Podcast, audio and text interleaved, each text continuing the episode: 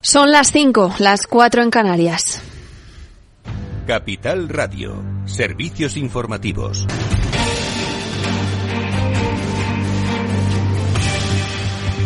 Muy buenas tardes. Hemos conocido hoy el dato de inflación que baja en diciembre al 5,7%, mientras que la subyacente escala hasta el 7%. Es el dato definitivo, con los alimentos disparados en el 15,7%. Lorena Ruiz, más detalles. Sí, el índice de precios al consumo subió dos décimas el pasado diciembre en relación al mes anterior y recortó en más de un punto porcentual su tasa interanual hasta el 5,7%, la cifra más baja desde noviembre de 2021. Sin embargo, la inflación subyacente, que no incluye los alimentos no elaborados ni los productos energéticos, ha cerrado diciembre en el 7%, una cifra siete veces superior a la de noviembre y la más elevada desde 1992. De esta forma, la inflación subyacente supera el índice general, algo que no hacía desde febrero de 2021 y abre con él una brecha de 1,3 puntos. Así las cosas, la inflación media de 2022 ha sido la más alta en los últimos 36 años,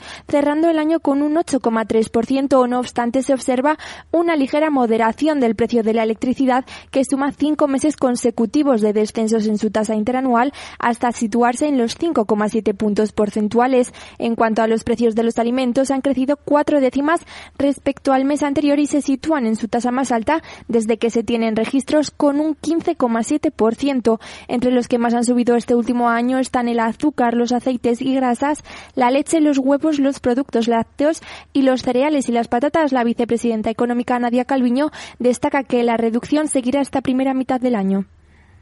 La inflación ha bajado muy rápidamente, cinco puntos en cinco meses, desde el pico de julio, que hemos terminado el año muy por debajo de la media de la zona euro y de la Unión Europea.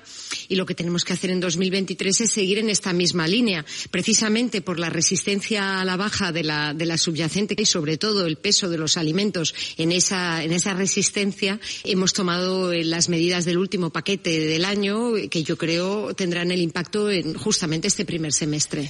Y la Confederación Española de Organizaciones Empresariales, la COE, prevé que la inflación siga moderándose en los próximos meses. Eso sí, avisa de que no se pueden subir los salarios en base a la inflación porque se provocaría un efecto de segunda ronda. Funcas también ha recortado este viernes su previsión para la tasa media anual del índice de precios al consumo desde el 4,4% hasta el 3,8%, aunque sí que ha elevado sus estimaciones para la inflación subyacente del 4,2% al 5,6%. Y todo esto con un ojo puesto en Estados Unidos, donde un fiscal especial investigará el hallazgo de documentos confidenciales en la oficina y garaje del presidente Joe Biden. ¿Qué más sabemos? Lady Silva, buenas tardes. Buenas tardes. Así es, el Departamento de Justicia nombra a un fiscal especial, Robert Hurt, que tendrá plena autonomía en la investigación sobre los documentos clasificados encontrados en el garaje de la casa del actual presidente Joe Biden en Delaware. Asimismo, afirma el fiscal general de Estados Unidos, Merrick Garland, que Hurt deberá cumplir con los reglamentos, procedimientos y políticas. Por su parte, el abogado de la Casa Blanca, Richard Sauber, ha afirmado al Departamento de Justicia que Biden está dispuesto a colaborar en todo lo que sea necesario y que se toma muy en serio lo referido a información y materiales clasificados y espera que la cooperación por parte del presidente y de sus abogados demuestre que los documentos hallados se extraviaron sin querer.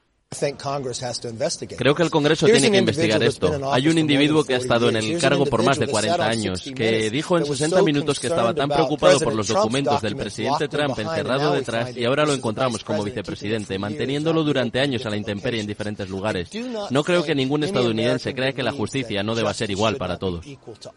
Por otro lado, el ala republicana, encabezada por Kevin McCarthy, pide al Congreso que investigue al presidente y le acusa de ser hipócrita y de tener un doble rasero. Claves del mercado. Y los mercados hasta ahora en positivo, el IBEX 35 sube un 0,70%, los 8.890 puntos en Europa, el DAX gana un 0,3% en los 15.105 puntos y en el mercado de divisas, según las pantallas de XTB, el euro baja frente al dólar y ahora se cambia por 1,0832 unidades. Más información aquí en Capital Radio en directo.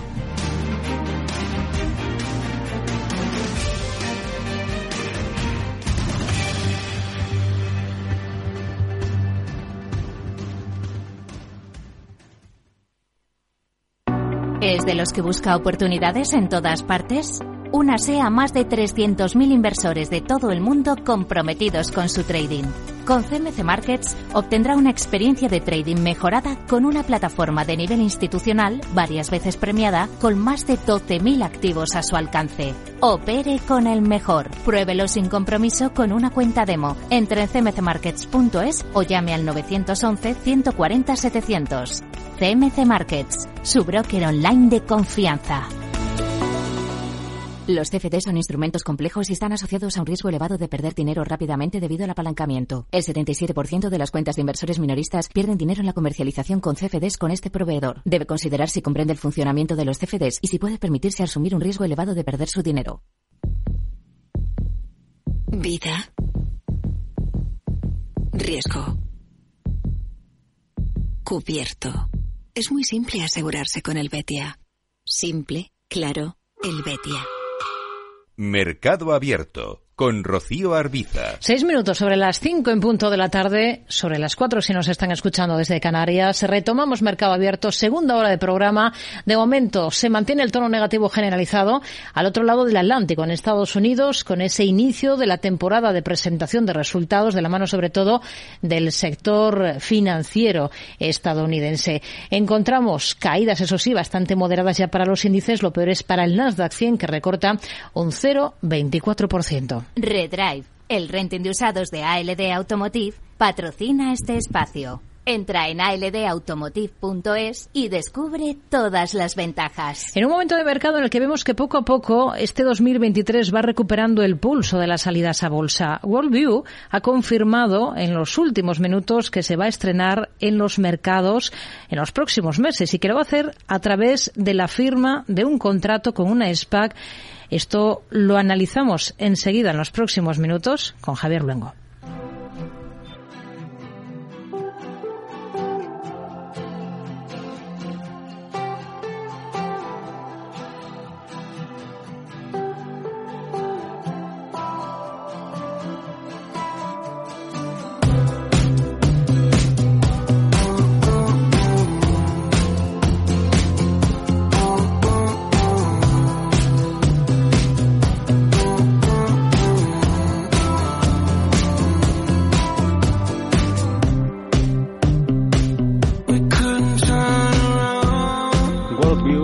Compañía con sede en Arizona. Sus operaciones se centran en una cosa tan surrealista en estos momentos como vigilarnos desde la estratosfera a través de globos terráqueos. Va a salir a bolsa, lo ha comunicado hace unos minutos, lo ha confirmado con informaciones que se adelantaban a principios de semana por la agencia Bloomberg. Lo va a hacer a través de la firma de un contrato con una SPAC, aquellas empresas de cheque en blanco de la que hemos hablado innumerables veces, compañías sin actividad empresarial específica cuyo modelo de negocio se basa en una simple cosa, la adquisición o fusión con otras firmas, entidades que salen a bolsa con el objetivo de recaudar fondos para una futura operación de compra una futura operación de fusión con otra compañía. También, en ocasiones, con startups que tengan intención de terminar cotizando. En los últimos años hemos visto cómo salían a bolsa mediante estas operaciones, mediante estas operativas, compañías como el fabricante de camiones eléctricos Nikola, también DraftKings, aquella plataforma de apuestas deportivas, o incluso Virgin Galactic, una empresa de turismo espacial con la que Worldview va a competir en los próximos meses. Más reciente es el caso de una española, la catalana Wallbox, el fabricante de cargadores de vehículos eléctricos que recientemente anunciaba que junto a Kexington salía bolsa. Salía bolsa y de momento en Wall Street está funcionando.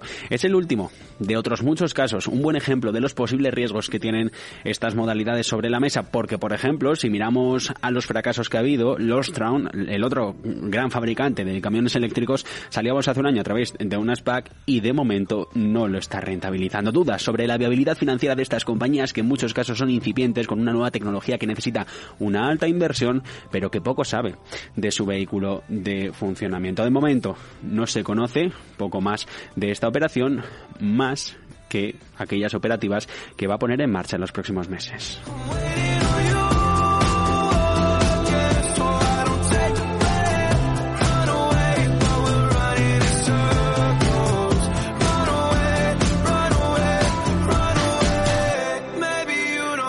Y así es como junto a Leo Holding Corporation, Worldview ha conseguido los 350 millones de euros sujeto a los ajustes de mercado con los que va a empezar a operar en los mercados. Lo decíamos, ¿qué es Worldview? Es una empresa con sede en Arizona, estadounidense. La dirige Ryan Harman y en noviembre dijo que se iba a asociar con otra gran compañía, Sierra Nevada, para operar plataformas de globos, de aquellos que van desde la Tierra hasta el cielo, con una finalidad última, inteligencia, vigilancia y reconocimiento. Es decir, van a ser un gran hermano desde el cielo que nosotros no podamos ver. A principios de mes ya se supo que la compañía había conseguido firmar grandes contratos con eh, tecnológicas y con petroleras tan eh, relevantes en nuestro panorama como son dos, ExxonMobil o Chevron, las dos principales estadounidenses. Por un lado, Worldview tiene un globo con el que eh, vigila las operaciones de la cuenca eh, pérmica de Texas, operaciones que lleva a cabo la petrolera ExxonMobil, mientras que otros grandes globos suyos son los encargados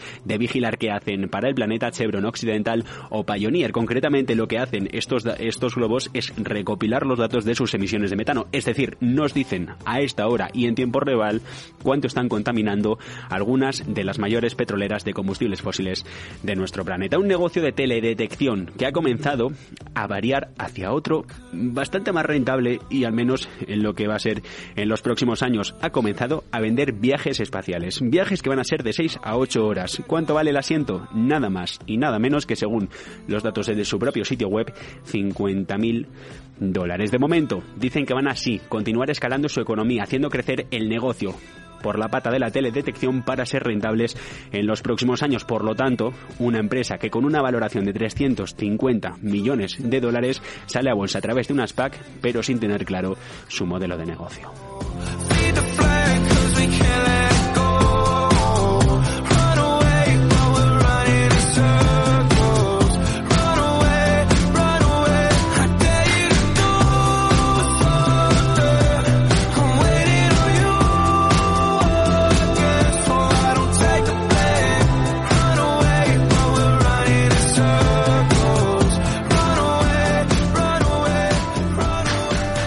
Redrive, el renting de usados de ALD Automotive, ha patrocinado este espacio. Entra en aldautomotive.es y descubre todas las ventajas.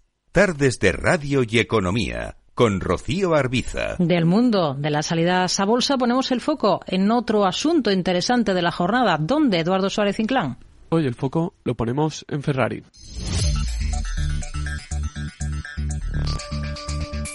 La división deportiva de la prestigiosa marca italiana Ferrari ha cancelado su contrato de patrocinio con Velas Blockchain, con sede en Suiza, en un momento en el que los acuerdos entre empresas deportivas y firmas del asediado sector cripto siguen desmoronándose. Desafortunadamente, el acuerdo con Velas ha sido rescindido temprano, indicaba la compañía Ferrari en una declaración a Bloomberg. Y no es para menos, si tenemos en cuenta que los italianos van a perder unos 20 millones con la salida de este patrocinio.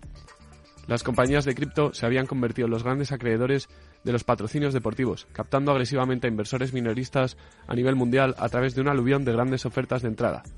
Todo parecía funcionar entre la industria del deporte y la de las criptomonedas, pero la caída de FTX puso en el punto de mira las monedas digitales. Ferrari no ha sido la única compañía que ha rescindido su contrato con este tipo de patrocinadores. Otras escuderías referentes como Mercedes ya han cancelado también sus vínculos con el mundo cripto.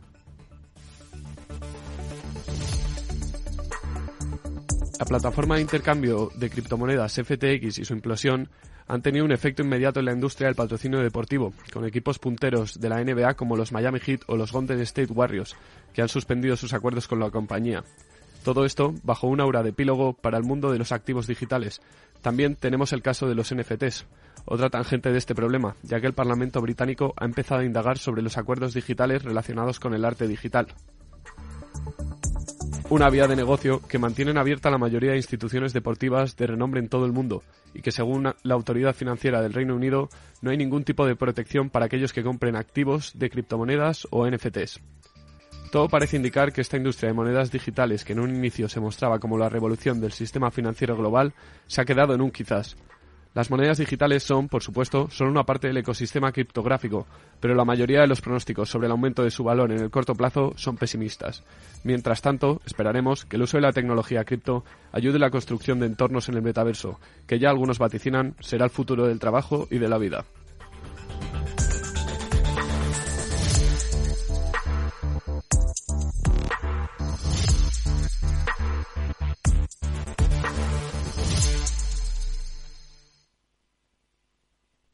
Mercado Abierto. Capital Radio. Nos detenemos ahora en una compañía española, en Celnex. Después de ocho años al frente de la empresa, su consejero delegado, Tobías Martínez, va a abandonar el cargo antes de tiempo para abrir paso, dice, a una nueva etapa. Las acciones de la compañía han reaccionado con dudas en bolsa ante este giro de los acontecimientos, lo que nos obliga a detenernos en este valor hoy en esta sección de la mano de Selena Niezbala.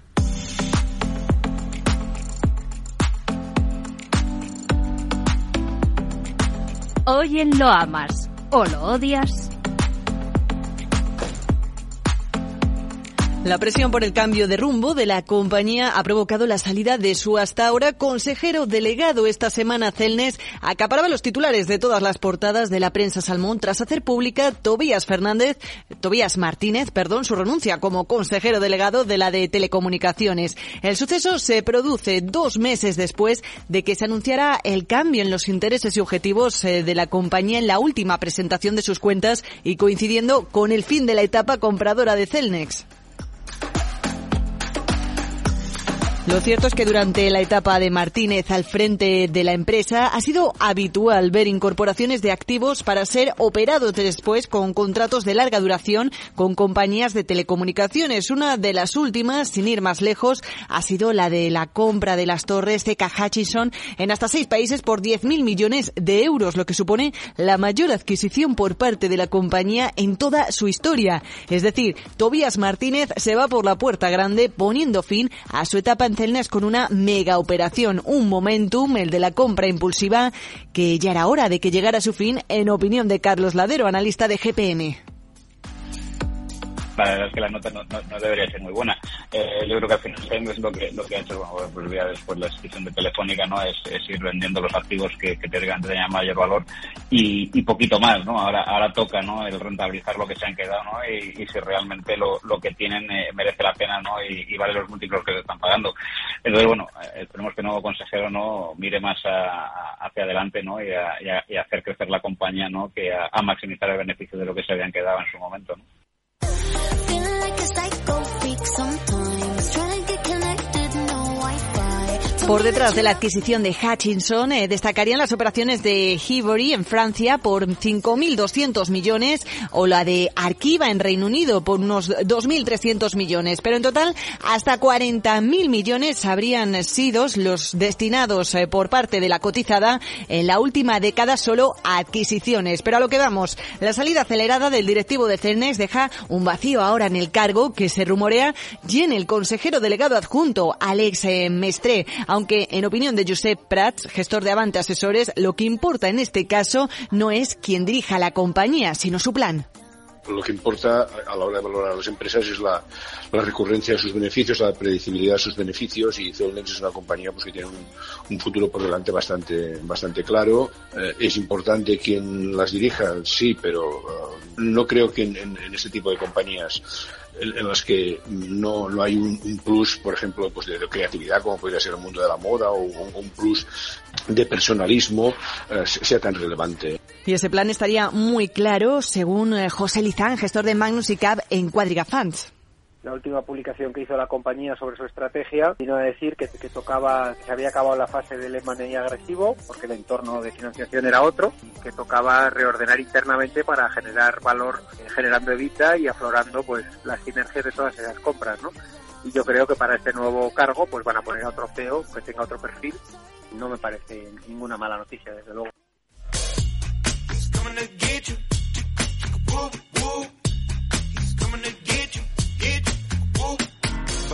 Pero claro, desde que se conoció la salida de Tobias Martínez como consejero delegado de Celnes, el valor ha perdido en bolsa un 3%, algo normal, en opinión de Juan Esteve, director de inversiones de Cau Márquez, que espera que veamos algo de volatilidad en sus títulos en las próximas sesiones sí que es normal que podamos acontecer ante una cierta volatilidad dentro de, la compañía de la cotización. A los inversores, lógicamente, no les suele gustar los cambios ni les suele gustar las sorpresas y que haya un cambio de CEO, en este caso una renuncia, pues es un evento bastante importante. Entonces yo creo que durante unas sesiones podemos acudir a una cierta volatilidad dentro del valor.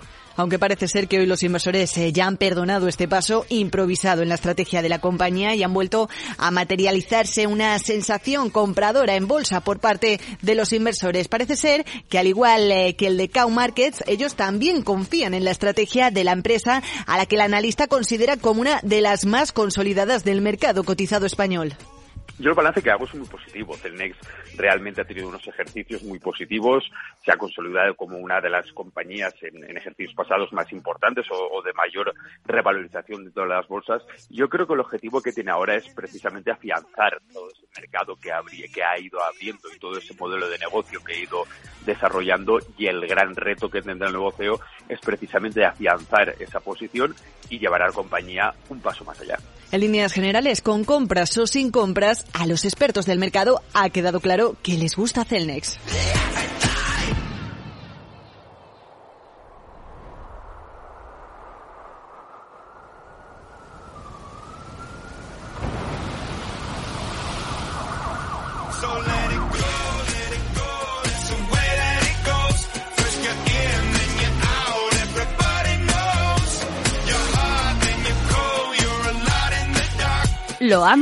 O lo odias?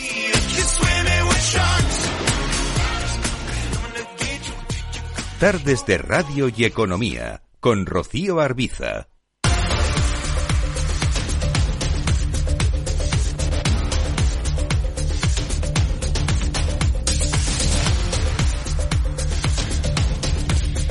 Momento de mirar en mercado abierto al mercado de divisas de la mano de Enrique Díaz, director de riesgos de Ebury. Enrique, ¿qué tal? Muy buenas tardes. Muy buenas tardes, Rocío. Bueno, al mercado de divisas y también a la macro que mueve el mercado de divisas y el resto de activos. Vamos a comenzar mirando hoy sobre todo a, Estados Unidos. Hoy allí tenemos ese dato de confianza de la Universidad de Michigan, que es un dato que, supera, que mejora las expectativas, ¿no? Eh, aunque la clave sigue estando en ese en esa referencia más importante de la semana, que es el último dato de IPC. ¿Cómo han visto ustedes estos últimos datos, estas referencias y sobre todo conjugadas? Pues eh, es indudable que la inflación, sobre todo la inflación subyacente, que es la, persistente, la que nos tiene que preocupar, pues lleva una suave tendencia decreciente desde los máximos del verano pasado, pero a un, ritmo muy, muy bajo, o sea, muy lento y sigue, continúa estando en sitios, en niveles inaceptablemente altos. Pero claramente, al menos en Estados Unidos, que no en Europa de momento, la inflación subyacente está en, una suave tendencia a la baja. ¿Y se fía de esa contención de los precios en Estados Unidos? Sí, sí, sí. Pensamos que hasta ahora es real, pero claramente eh, no sabemos si es una tendencia a la baja, con los, con los sueldos también subiendo alrededor del, del 5 o 6%.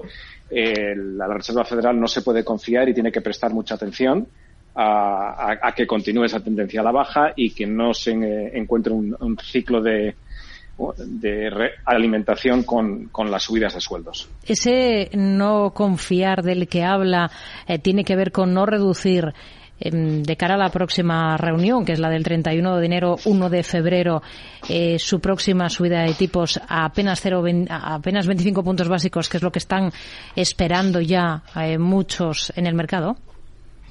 Pues sí, la verdad es que las noticias son lo suficientemente buenas como para volver a subidas de tipos eh, de 25 puntos básicos, incluso plantearse a corto plazo la posibilidad de quitar el pie del freno ¿eh? y, esperar y ver lo que pasa con la inflación. Hmm. O sea que son de los convencidos en que lo que está descontando el mercado de ver eh, a, la Fed, a la Reserva Federal, rebajando tipos a finales del ejercicio, puede ir para adelante, por mucho que insista Powell. Eh, bueno, una cosa es una, dejar de subir tipos y otra cosa muy diferente empezar a recortarlos. Pensamos que sí podemos eh, ver una, eh, un cierre del ciclo de subidas en la próxima reunión o como mucho la siguiente, pero somos mucho más escépticos que la Fed pueda permitirse rebajar tipos. Repetimos, eh, la subyacente, a pesar de esa leve tendencia a la baja, sigue estando por encima del 5%. Ahora los sueldos, algunos indicadores de subidas de sueldos también están por encima del 5% y hay una posibilidad real de que se enquisten estos niveles de inflación en, hmm. esto, alrededor del 5, 4 o 5%, lo cual sería totalmente inaceptable. O sea que las subidas de tipos, las bajadas de tipos, nos tememos que van a tener que esperar aún una temporada. Hoy tenemos que mirar también a la libra. Después del dato de PIB que hemos conocido en Reino Unido, el crecimiento se frenó hasta una expansión de una décima en eh, noviembre, cuando un mes antes había crecido un 0,5%. La nota positiva es que se esquiva esa contracción. ¿Cuál es el escenario con el que trabajan ustedes para la libra en este contexto? Pues la, libra es, eh, bueno, en el Reino Unido, como las demás economías europeas, pensamos que van a ser bastante más resilientes a una recesión que de lo que se, estaba esperando hace unos meses.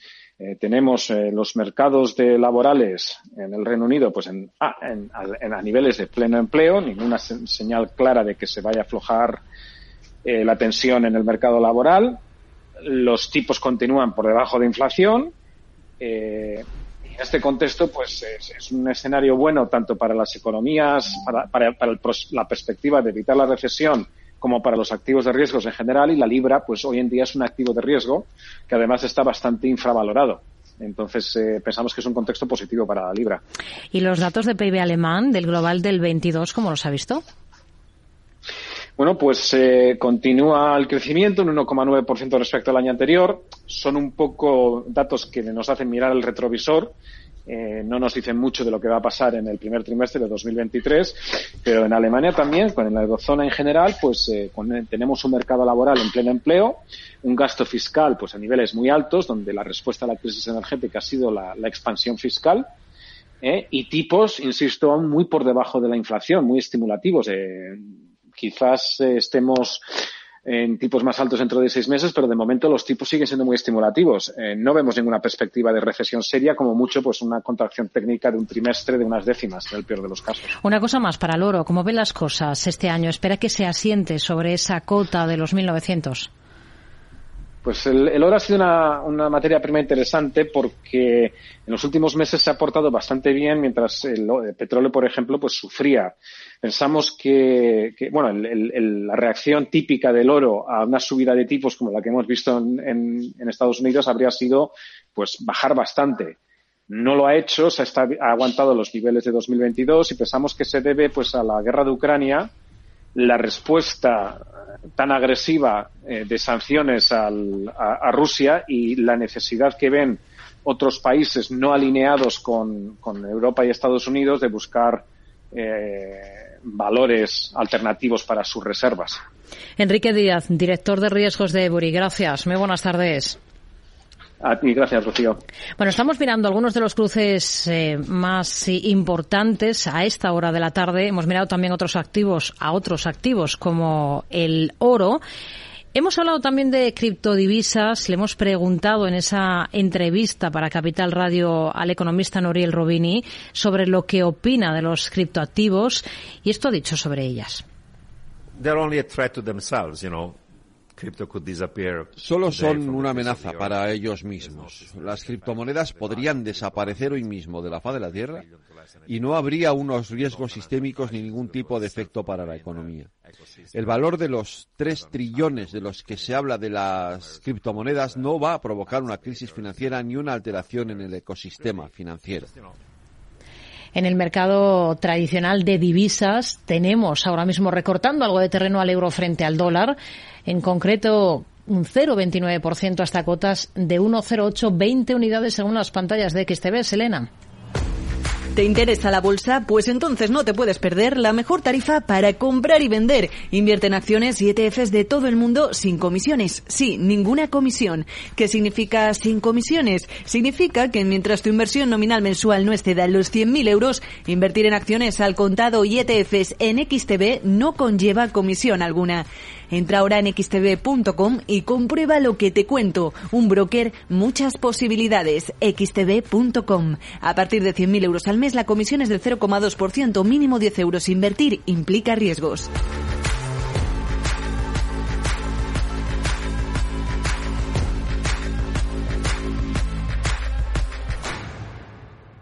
Mercado Abierto con Rocío Arbiza.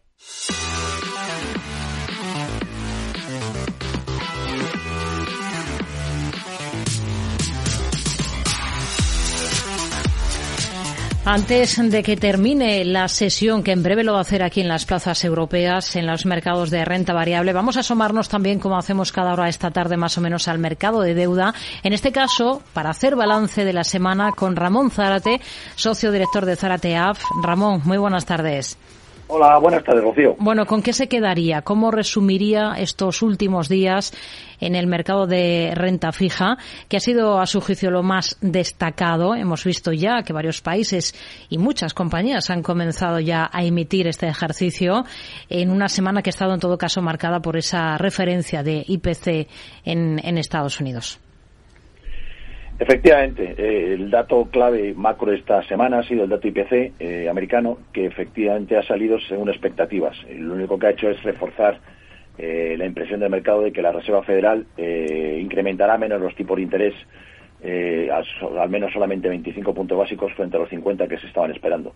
la consecuencia inmediata es que los tipos swap a un año en el mercado americano del dólar están al 5% a un año y a dos años 4,43 se ha reducido eh, muchas más invertidas las curvas, es decir, el mercado está descontando al final eh, eh, más pronto que tarde va a llegar la recesión y las curvas invertidas, pero no a niveles de finales del año pasado, que llegaron a estar en 115, el 210, 100 puntos básicos negativo, el 210 y el 2 el 230 eh, 124 puntos negativos.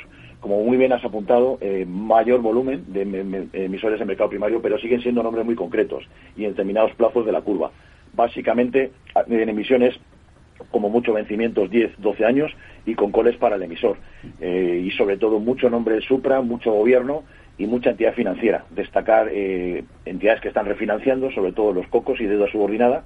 Eh, ejemplos concretos, pues por ejemplo, Crédit Agricole esta semana salió con, con, cocos al 7,25, 7.25 rentabilidad, 1.250 millones, porque le compensa más que eh, amortizar o recomprar, o BBVA que ha hecho una emisión de un bono senior con coles, eh, en principio, un vencimiento 2031, con coles para el emisor a 4,65. Pero como decimos, en principio, eh, mucho, mucho, mucho banco, mucha entidad financiera, plazos muy concretos, todavía no aparece papel claramente o emisores en el largo plazo. Cuando hablamos de largo plazo estamos hablando de más de 15 años, 15, 20 o incluso 30 años. ¿no? se ha flateado, ha reducido el spread, eh, entre el, bono el bono alemán y el bono americano, ahora mismo en 134, lo que ha forzado, es decir, porque ahora de, alguna manera eh, la decisión la tiene el Banco Central Europeo en el, el mitin de febrero con estos datos de IPC, ¿qué va a hacer? Si, me imagino que esperará a ver qué hace la Reserva Federal pero en principio lo que significa es que si continúa su escenario de incremento de 0,50 en los tipos de interés, esto fortalecerá el euro y es lo que ha hecho que esta semana, como ya venimos apuntando, eh, ha venido un reajuste en la divisa fundamentalmente entre el dólar y el euro y por ello estamos viendo ahora 1,07, 1,08. Vamos a ver en febrero qué pasa y en función de esto determinaremos, eh, se irán determinando las paridades de las divisas. Hmm. Eh, y poco más. ¿Qué, le parecen los datos eh, de lo que ha aumentado la participación de la banca española en las emisiones del Tesoro en el último año? Estamos hablando de un aumento de 26.000 millones.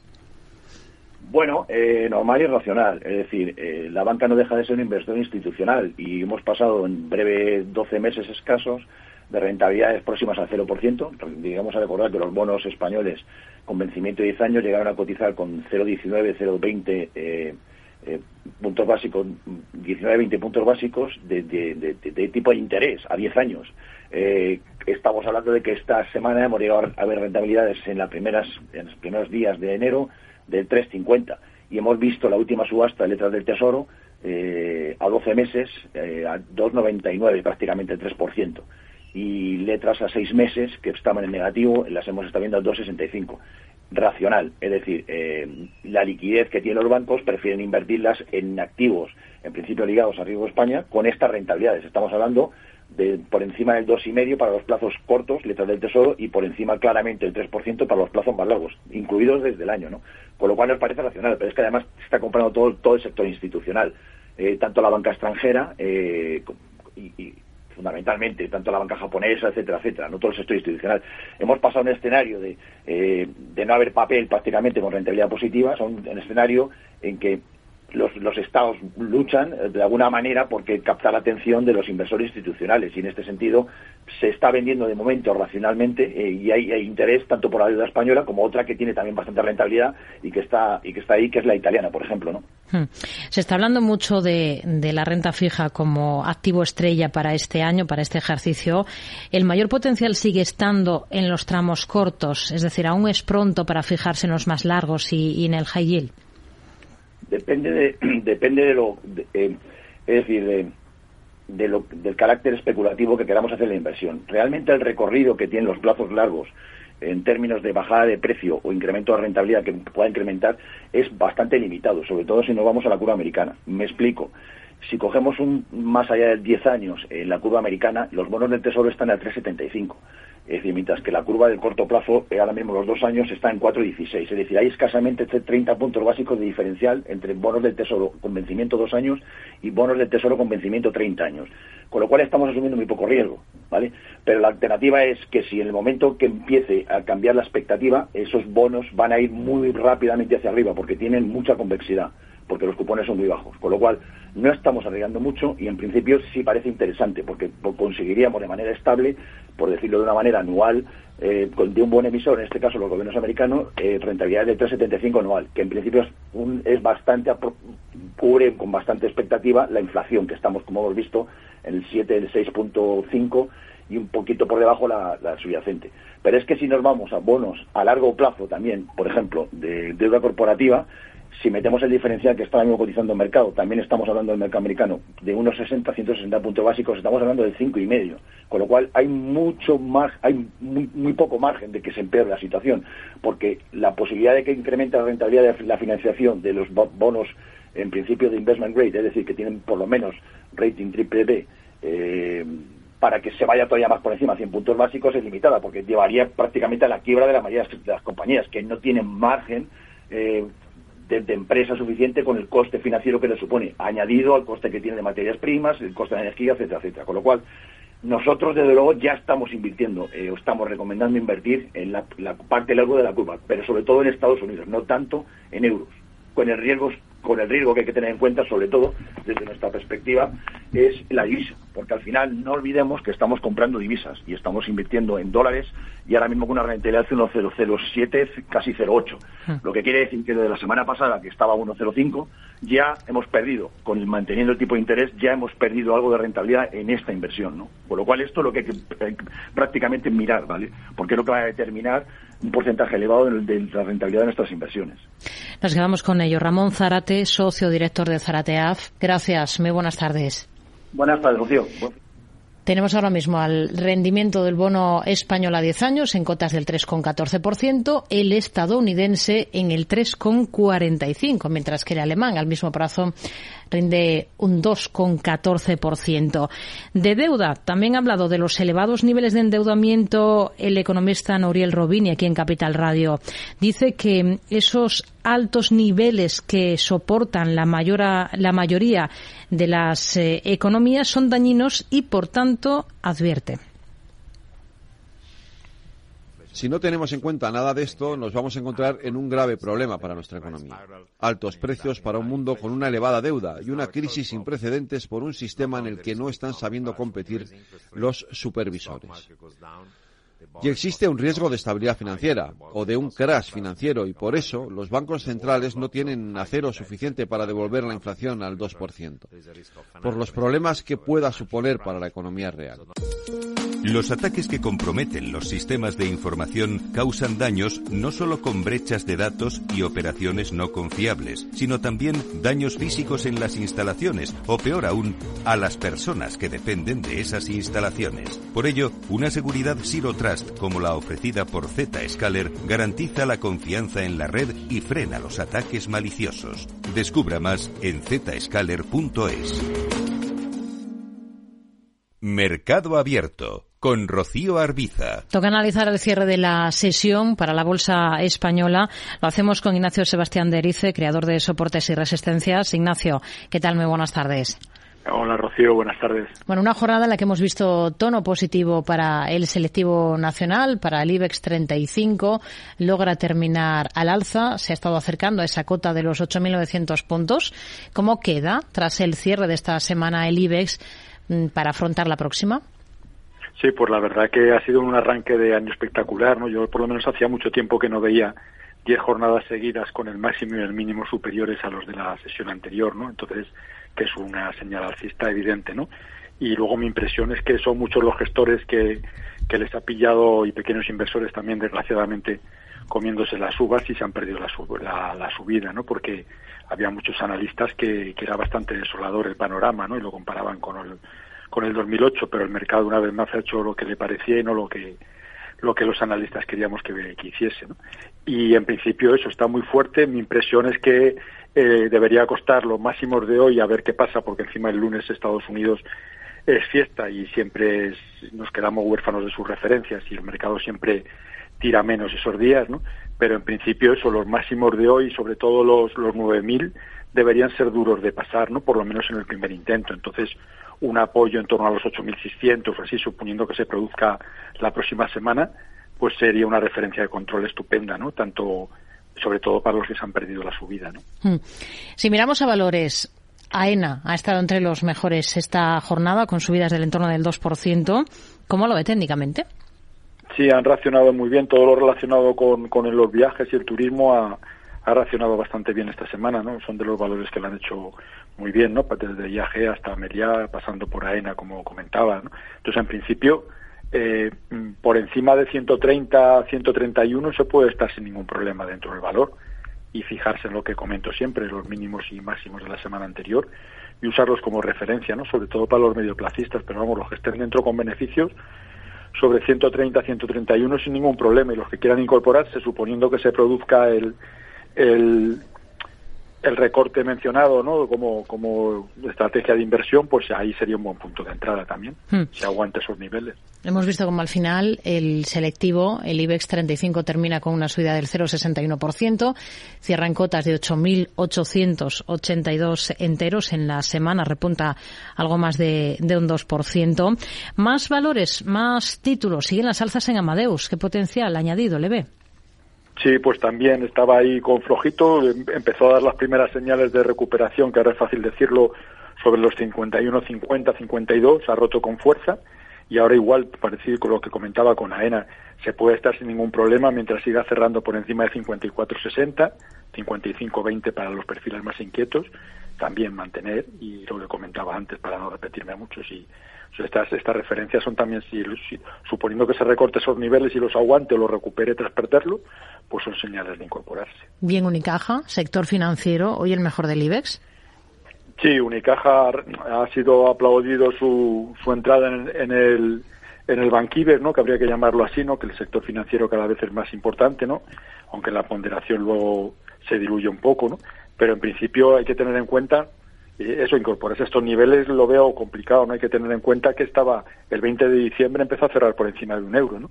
Y hoy ha cerrado por encima de 1,20, o sea que se está revalorizando en apenas tres semanas más del 20%. Entonces, eh, eso, el que la tenga, pues que siga disfrutando la fiesta, pero yo desde luego a estos niveles no me incorporaría ya. ¿Cómo ven las cosas ahora para, para Grifols, que es otro de los valores que ha comenzado el ejercicio con buen pie, hoy ha subido en torno al 2%? Sí, está dentro de, lo que se llamaba antes los perros del IBEX, como yo ya llevo, ya soy perro viejo en esta historia también, ¿no? Pero, y que luego se cambió, ¿no? Porque al principio se hacía sobre los valores que habían perdido más, que habían bajado más durante el ejercicio anterior, pero luego ahora hay otra nueva denominación que lo que se fijan los que dan más dividendos, ¿no? De los valores que cotizan, ¿no? En los que la rentabilidad por dividendos es, es mayor. Pero entonces, lo que quiero decir que respecto con, junto a Fluidra y Robi, han sido los estrellados del año pasado y este año Grifols, Robbie está ahí todavía renqueando, renqueando, Fluidra lo intenta pero le cuesta y Grifols es el que, el que ha empezado con mejor pie. En principio, mientras no pierda la zona de 11.80, se puede tener en cartera también. Entre los valores en negativo en esta jornada, este viernes, Ignacio, tenemos a SACIR, por ejemplo, con descensos de, del entorno del 0,7%, niveles clave en una compañía como esta. Sí, hoy ha sido uno de los patitos feos, pero también viene desde 2.20 como una moto, entonces cualquier cualquier recorte, o sea que un valor que va subiendo el, el 25-30 baje el 4 o el 5, pues pues no es mm, para rasgarse las vestiduras, salvo que haya centro en máximos, evidentemente, y empiece, empieza a ser preocupante mantener. En principio, está alcista como prácticamente todos los valores, mientras siga cerrando por encima de 2,60 2,58, mantener sin ningún problema también. Nos quedamos con todos estos niveles para todas estas compañías. Ignacio Sebastián de Erice, creador de soportes y resistencias. Gracias, muy buenas tardes. Gracias a ustedes. Un abrazo, Rocío. Feliz fin de semana para todos. Les recuerdo que tendremos consultorio de bolsa a partir de las 6 con Roberto Moro, de robertomoro.com, y con Jorge del Canto, responsable de inversiones de Merisa Patrimonios. Para participar, ya saben que hay varias formas de hacerlo. Por ejemplo, pueden escribirnos a oyentes capitalradio.es. También pueden llamarnos. El teléfono es el 91 283 33 33 y a través de WhatsApp, ya saben, notas de audio para que nosotros las vayamos emitiendo en antena y resolviendo esas cuestiones al 687 050 600 687 050 600. 72 años y emprendes un proyecto de innovación. ¿Ser emprendedor no tiene edad? Con la edad es aún mejor. ¿Tú también quieres hacer cosas increíbles en tu jubilación? Mafre presenta el programa Tu Futuro. La gestión de planes de pensiones que se adapta a ti ahora hasta con un 4% de bonificación por traslado. Consulta condiciones en tu oficina Mafre o en mafre.es. Este invierno en Repsol queremos que sigas ahorrando en carburante. Por eso sigue disfrutando de un descuento de 10 céntimos por litro al pagar con Wilet sin límite de litros ni de importe. Si todavía no tienes Wilet, descárgatela ahora y empieza a ahorrar. Ven a nuestras estaciones de servicio y aprovecha este descuento hasta finales de marzo. Más información en Repsol.es. Mercado Abierto con Rocío Arbiza.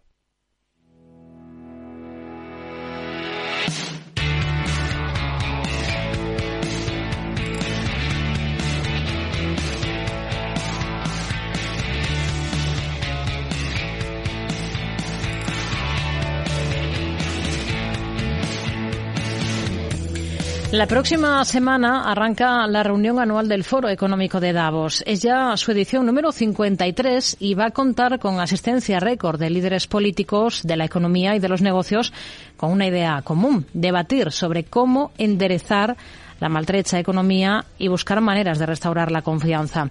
Nosotros vamos a adelantarnos, vamos a ver qué cabe esperar de la cita de este año y lo vamos a hacer de la mano de Borja Rivera, profesor de EAE Business School. Borja, ¿qué tal? Muy buenas tardes. Muy buenas tardes, Rocío. ¿Qué tal? Muy bien. Bueno, cooperación en un mundo fragmentado es el lema de la reunión de este año en Davos y tal y como están las cosas parece bastante atinado, ¿no? Bastante. La verdad, se ha marcado una hoja de ruta en la cual se tienen en cuenta cinco puntos, eh, entre ellos el más importante y el número uno pues eh, será esta crisis energética y alimentaria que, tenemos en el mundo ¿no? hoy en día. El punto número dos eh, no deja de ser la, esta alta inflación, eh, qué solución se le puede llegar a dar. Luego tenemos a continuación los obstáculos de la industria, las vulnerabilidades sociales, ¿no? cómo mediamos para en este nuevo contexto que tenemos el nuevo sistema de trabajo y habilidades de los ciudadanos. Eh, con esta gran tecnificación, ¿qué, vamos a hacer ¿no? Eh, en este futuro? Y por último, los riesgos geopolíticos tan, tan cercanos que tenemos hoy en día con estos problemas, eh, sobre todo principalmente entre Rusia y Ucrania. Hmm. Lo cierto es que estamos en un momento en el que se han juntado varias crisis económica, energética, alimentaria también, y todo muy unido al tema de la guerra, como dice, de la que pronto se va a cumplir un año. En todos estos meses los líderes políticos llevan tejiendo redes para minimizar esas consecuencias de la invasión rusa de Ucrania. ¿Hemos descuidado buscar una solución al conflicto armado? Yo, además de profesor, eh, trabajo como asesor financiero en una sociedad de valores y eh, mi principal actividad como asesor financiero es estar en, contacto con los mercados, ¿no? Y efectivamente, desgraciadamente, el mercado financiero sí que sufrió una hemos sufrido, hemos tenido un año 2022 complejo a nivel bursátil pero está claro que con la subida que estamos viendo ya a inicios de año con una guerra en paralelo eh, está totalmente obviada ¿no? Eh, los mercados por lo menos eh, coexisten con, con esta situación, que mientras no vaya más a, a una línea superior de tensión, pues ahí se va a quedar, ¿no? Eh, está claro que sería eh, uno de los grandes factores que ayudarían a los impulsos de bolsa. Nosotros lo, hemos visto para los mercados, decíamos que este año necesitábamos tres cosas. Una eh, era una moderación por parte de la de, la inflación. Mm. Eh, luego, pues bueno, el fin de la guerra y, y el, el final del, de, de, esta subida de, tipos y de estímulos, ¿no? Que eso parece, tal y como comunicado, comunicó en su día ya la FED, que a mediados de este 2023 ya ocurrirá, ¿no? Entonces, en ese, en ese escenario creemos que sería el óptimo para, para grandes subidas por parte del mercado. Desde, desde la organización del Foro de Davos apuntan a, una participación en persona de unos 2.700 líderes de todos los países, entre ellos el presidente español. También van a acudir los grandes nombres de la empresa nacional, sobre todo el sector bancario y energético, pero habrá innumerables líderes internacionales. Con la experiencia de otros años, ¿hasta qué punto sirven este tipo de encuentros? ¿Da para concretar algo o mucho saludo y discurso, pero poca materialización? Yo creo que eh, sobre todo es hay una parte, está claro, eh, notoria de, oye, vamos a vernos. Eh, no es lo mismo trabajar de forma remota que ponerse cara y estar codo con codo. Y sí que da palancas o ayudas para futuros proyectos.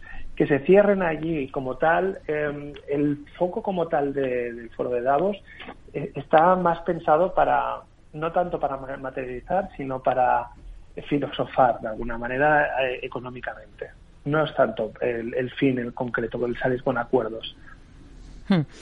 El caso es que hay mucho en juego ahora mismo en la economía global. Lo principal, mm, la forma de evitar una recesión sería o no es evitable, pese a que España se libre como parece que apuesta todo el mundo de, una recesión.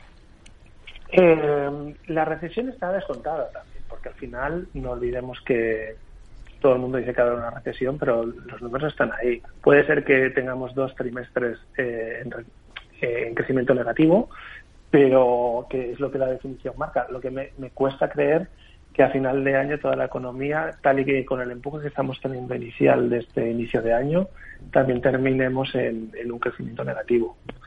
Entonces, yo se ha dicho mucho que viene, que viene, pero aún me falta verlo materializarlo, de verdad.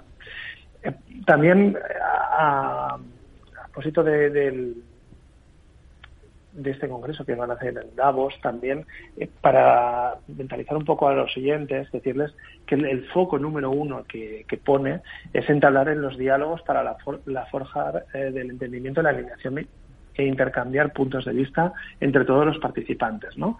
Que es lo que intentaba transmitir. Al final es un congreso que se celebra para oye, vamos a estar todos de acuerdo en tomar una línea para los problemas que hay en el mundo, vamos a intentar darles una solución, lo cual es muy bonito, lo que pasa que desgraciadamente después a la práctica cuesta más. Hmm. En el informe previo al encuentro, el Foro Económico Mundial advierte del, del efecto del aumento del coste de vida que está teniendo en la lucha contra la pobreza y la crisis climática. Habla de dos años más, por lo menos, de elevada inflación. Y claro, esto lo que implicará, entendemos, es un frenazo en los planes para combatir precisamente esa crisis climática y la pobreza, ¿no? Sí, al final todo lo, sí que, por ejemplo, a nivel de deuda de, gubernamental y demás, sí que da un alivio al final la inflación. E, es como una, una especie de quita que está haciendo y además tiene una manera de recaudar más. Dependiendo del, del, del prisma con que queramos mirar la inflación, a, como siempre, eh, como ocurre con todo, eh, hay lados que siempre salen ganando. Está claro que para el pueblo y para una, unas personas con patrimonio eh, en efectivo esta inflación les perjudica, pero como bien digo, para gobiernos endeudados les puede incluso beneficiar esta inflación. Hmm. El, informe también analiza la manera mm, en que los riesgos actuales y futuros pueden interactuar entre sí y, formar una policrisis. Es un término que han puesto sobre la mesa. ¿No estamos ya en ese, en ese punto? La verdad que el otro día lo comentaba con un cliente, ¿no? Eh, no sé qué más nos puede pasar. Está claro que, siempre pueden pasar más cosas, ¿eh? Pero vivir prácticamente dos crisis en tres años eh, se ha hecho difícil, se está haciendo difícil y no hemos salido todavía, ¿no? De, de, la, de una situación todavía compleja. De parece que sí que se empieza a reducir esta tensión inflacionaria con esta subida de tipos, pero eh, estamos viviendo mm, coyunturalmente también, como bien dices, una policrisis porque es que no sabemos ya ni, por dónde nos vienen. Eh, en el sentido de, oye, tenemos una guerra, tenemos un empobrecimiento de la población, tenemos cada vez eh, esta clase media cada vez sufre más y tenemos un entorno de, tipos de, de, de, tipos sufriendo, ¿no? Con lo cual es difícil que la economía puedan mantener y sostener este crecimiento que, esperamos todos. Borja Rivera, profesor de EAE Business School, gracias por atender la llamada de este programa de Mercado Abierto en Capital Radio. Y hasta la próxima. Muy buenas tardes. Veremos qué sale de, esa, de ese foro de Davos de la próxima semana. debo de decir que tienen idea de, hacer reuniones para impulsar nuevas eh, acciones tangibles, ¿de acuerdo? O sea que tampoco quería decir eh, seguro que sale algo positivo de todo eso. Gracias, muy buenas tardes. A ustedes, que va muy bien, chao. La vida es de los valientes, pero también de los precavidos. No te la juegues con las inclemencias y usa neumáticos todo tiempo. Se adaptan a cualquier superficie y temperatura. Aumenta la seguridad en carretera. Es un consejo de la agrupación de fabricantes de neumáticos impulsada por Bridgestone, Continental, Goodyear, Michelin y Pirelli. Para más información, visita la web www.cuidatusneumáticos.com. Mercado Abierto con Rocío Arbiza. Seguimos, seguimos en Mercado Abierto. Ahora bajamos a pie de calle a preguntarles a ustedes. Hemos visto un inicio de ejercicio complicado en muchos países, con huelgas, protestas en diversos sectores. ¿Y aquí en España estamos anestesiados? En Capital Radio, tú eres la voz. ¿Qué opinas de los temas candentes de la realidad? ¿Cómo afectan a tu bolsillo? En Mercado Abierto, Economía Real, a pie de calle.